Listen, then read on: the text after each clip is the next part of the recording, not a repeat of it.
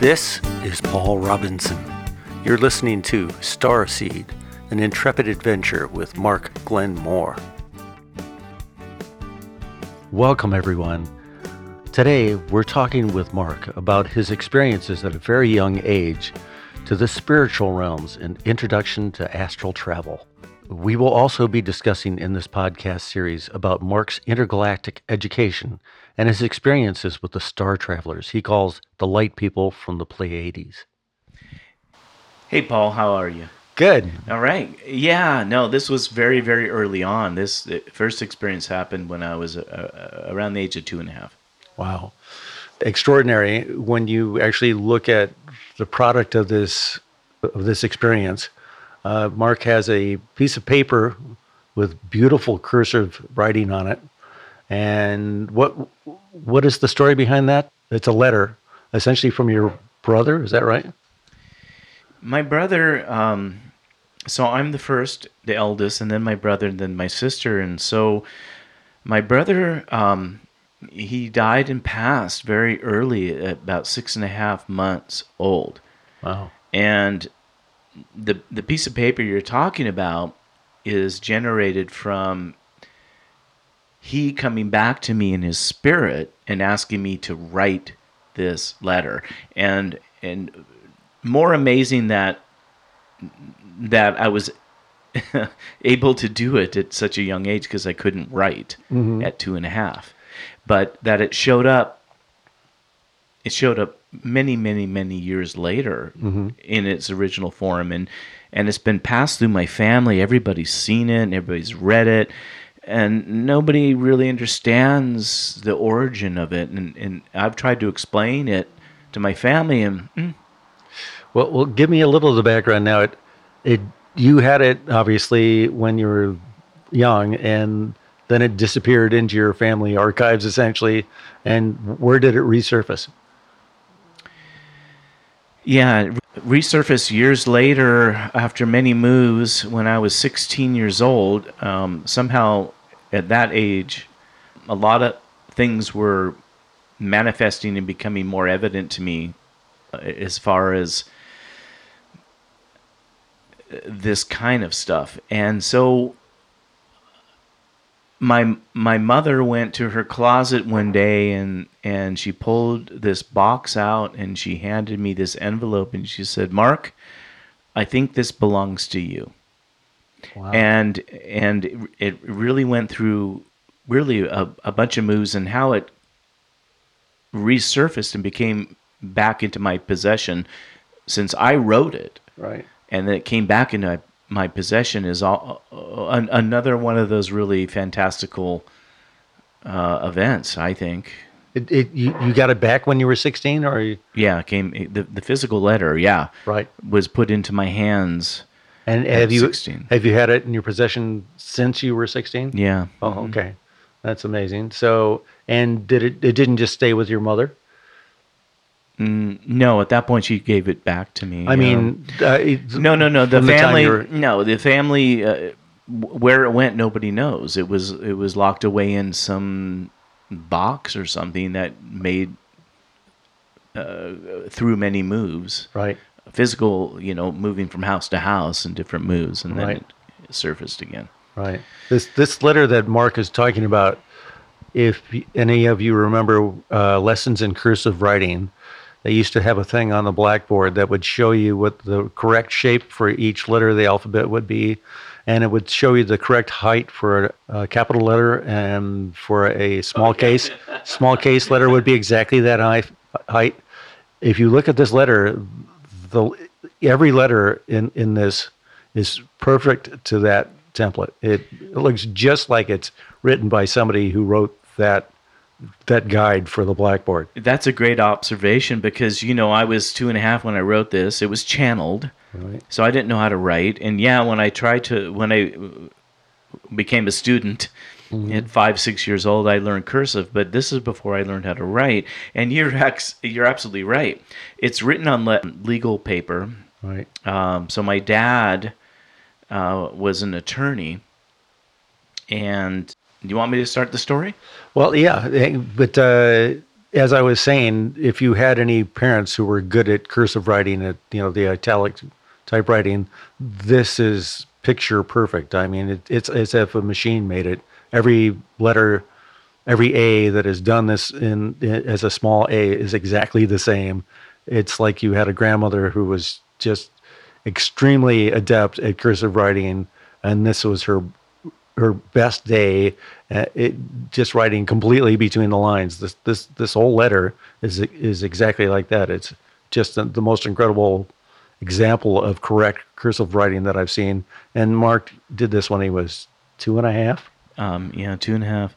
Okay, now start. So I mean, just to to restate, I I could not write at two and a half. right, First of all, Mu- Okay. much less be able to see these ratios and get them exactly right.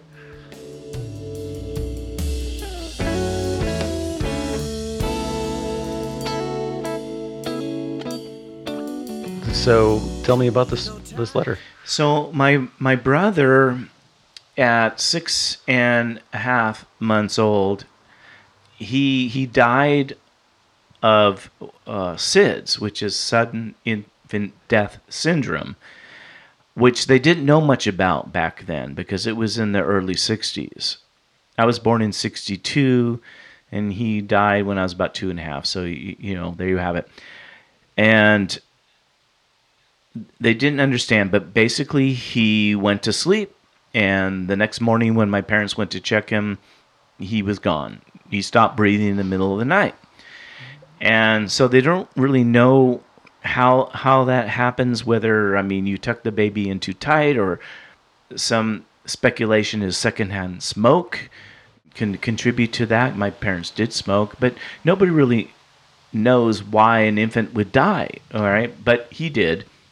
And so it wasn't that long after he passed that I was asleep in my bed and I I had a bedroom to myself, bunk beds because he was this is kind of sad, but he was to be in the bunk below me.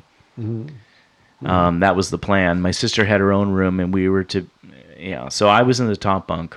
Wow. And uh, so it wasn't that long after, and he came to me after he died in his spirit.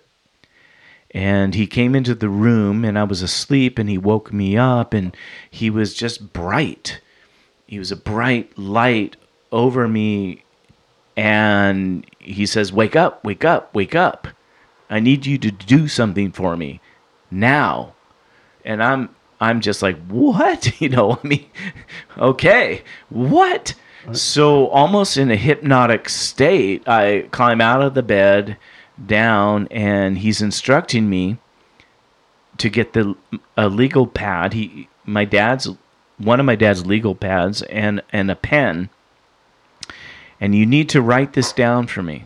So so two and a half, could you speak pretty fluently by that point? I yeah, I, I learned to speak early. Oh. Yeah, I learned to read early and speak early. I don't know why, but I uh. did. Uh. But he's communicating telepathically. I mean, this is not he's speaking to me in thoughts. Right. It's not like it's English words per se. It's like thought. I want you to do this for me, thought. And you need to get up now, and I need to show you where you get this material, and we need to do this because uh, this is something important to me. So it was like, yeah, you know, but before this this part happened, I mean, I was just amazed at at how bright he was. He was sparkly and big and and happy, you know, and and and just a he, he, he- big big bright spirit, you know, and and so you know, and so we only had like on Earth like this short amount of time to get to know each other, but I guess it was enough for this. Right. And so, yeah, so I, I, I got up, I found the legal pad, and I got the pen, and he says, Here's what I want you to write for me. Did you ever have a sensation that you knew him maybe for, before this life, or just in some other state? Yeah, well, I've had a lot of thought about that, and and most likely we've had multiple lifetimes together. He's probably part of my spirit family.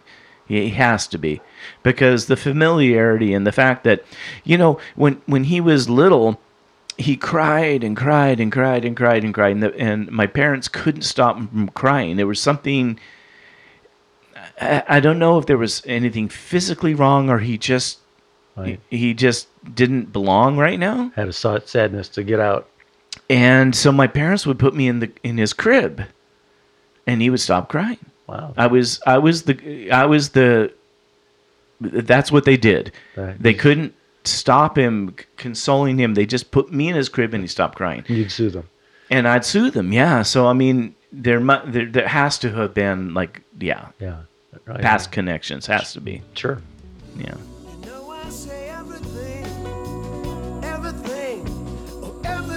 gonna be okay. Alright.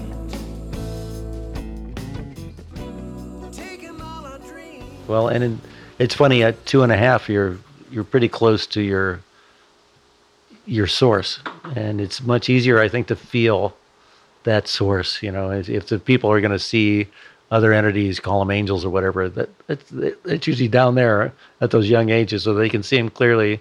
And then as your other world starts to congeal, you lose sight of that stuff. Yeah, definitely. As a child, yeah, you you don't have those governors on yet. You don't have those walls built up.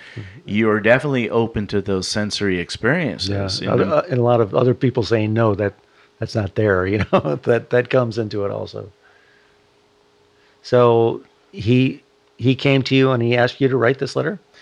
Yeah, he, and this was sometime after he passed, and I, I don't know specifically if it was the night he passed or if it was weeks or months because, you know, uh, uh, at that age, I can only remember the event. I don't, I don't have a, um, Chronological, right? yeah, yeah, time frame on it. But it was soon after he passed. He came back and he said, "I need you to write this to to mom and dad." This message. Yeah. Right. And the message is for your mom and dad. It was specifically for my from him to my parents Wow. of his trying to tell them why he had chose to leave and he was really concerned about the blame and the guilt and i mean the whole thing when a child when a child dies the parents suffer it's it's never good and it wasn't good for my parents they never recovered from his passing it was Wow. pretty much the beginning of the end for their relationship Oh, that's so sad. and and also created difficulties for me Yeah. in my relationship with my parents because they they kind of checked out a little bit. Uh, my dad and my mom on different levels. The this sort of thing, you know, is, just difficult for parents. It's super hard. You know, it, faith doesn't necessarily come have to come from religion. It just comes from an overall knowledge that the universe means you well. And that's kind of to me what faith is. And if you don't have that, then everything else just kind of falls away and goes south. And nothing against the south, but that you know you've got to have faith, and this faith that the the universe wants you to be happy. You know, that's just my personal philosophy. And so this letter, did, did you want to read it to us or? and and I think you're right, Paul. The the universe is intelligent. Yeah. and it does want us to be happy and it wants us to be smart and joyful and and and participating so yeah this is kind of an interesting thing and all right so i'll just read the letter Right. As it was channeled so this was channeled to me i just want to be clear i could not write at two and a half years old Well, and yeah. So- in the meantime, in the meantime, you're talking to your brother telekinetically, telepathically telepathically, and still you're able to physically write a perfect letter, at least handwriting wise. yeah but he moved my hand so Oh. all i had to do was get up Right. Grab the pen. I- I'm in the physical body. He's in the astral body. All I had to do was get up, get the pen and paper, right. and he did the rest. Wow. And I just sat back and went, "Whoa, really? Do you remember what kind of pen it was? um, well, yeah, it was one of my. Well, it, here it is. It is an ink pen, Right. uh, one of my dad's black pens. Right. This is the original. I'm I'm showing it to Paul Yeah. right now. This is the It's- original, and and you can see it's been handled by so many people in my family. yeah, It's, it's got human human grease all over it. because nobody could understand it, and nobody could really put a moment. it's nearly unfathomable, but it's super clear. It's like, oh wow. but it's super sweet. So this is what my brother channeled to me after he died when I was two and a half. So I'm gonna try to, I'm gonna try to read this and do it right. So.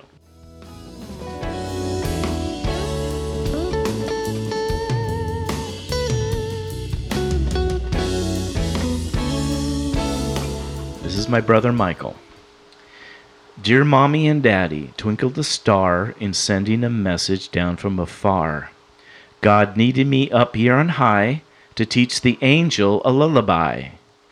There's a fluffy cloud that makes my bed, and the biggest rainbow shines round my head. We slide down the cloud banks and play ball with the moon. There's laughter and gladness to keep us in tune. I know that you'll miss me, but please don't be sad, 'cause tears make the angels feel pretty bad. I've picked out a baby that's up here above, and when you are ready, I'll send it with love. Now, please don't be grieving, 'cause I'm having fun being God's littlest angel with love from your son.